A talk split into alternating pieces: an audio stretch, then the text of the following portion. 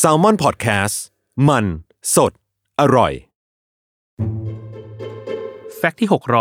626ทุกวันนี้คนส่วนใหญ่ในโลกรู้จักแฮมจากส่วนประกอบทั่วไปในจานอาหารของชีวิตประจำวันตั้งแต่อาหารมื้อเช้าจนถึงมื้อค่ำแต่แฮมที่หลายคนกินอาจไม่ทราบว่ามีกรรมวิธีที่แตกต่างกันอย่างในประเทศตะวันตกแฮมสมัยก่อนทำด้วยขาหมูดองเป็นแผ่นผึ่งให้แห้งหรือแฮมจากประเทศจีนก็เช่นกันก็ใช้การตากแห้งเพื่อป้องกันแบคทีเรียและเพิ่มสารที่ทำให้เกิดสีในเนื้อสัตว์หรือไนไตรท์ที่อยู่ในเนื้อแดงนั่นเองโดยชนชาติต่างๆทั้งในทวีปเอเชียยุโรปและอเมริกา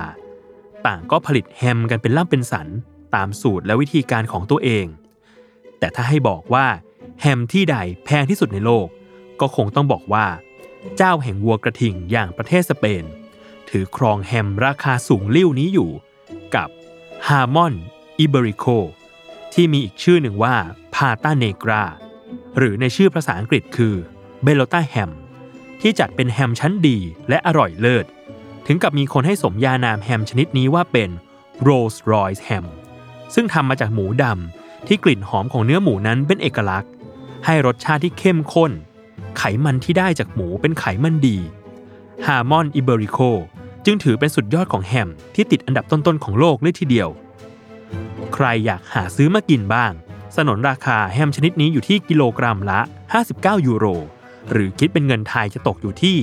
2,300 บาทโดยประมาณ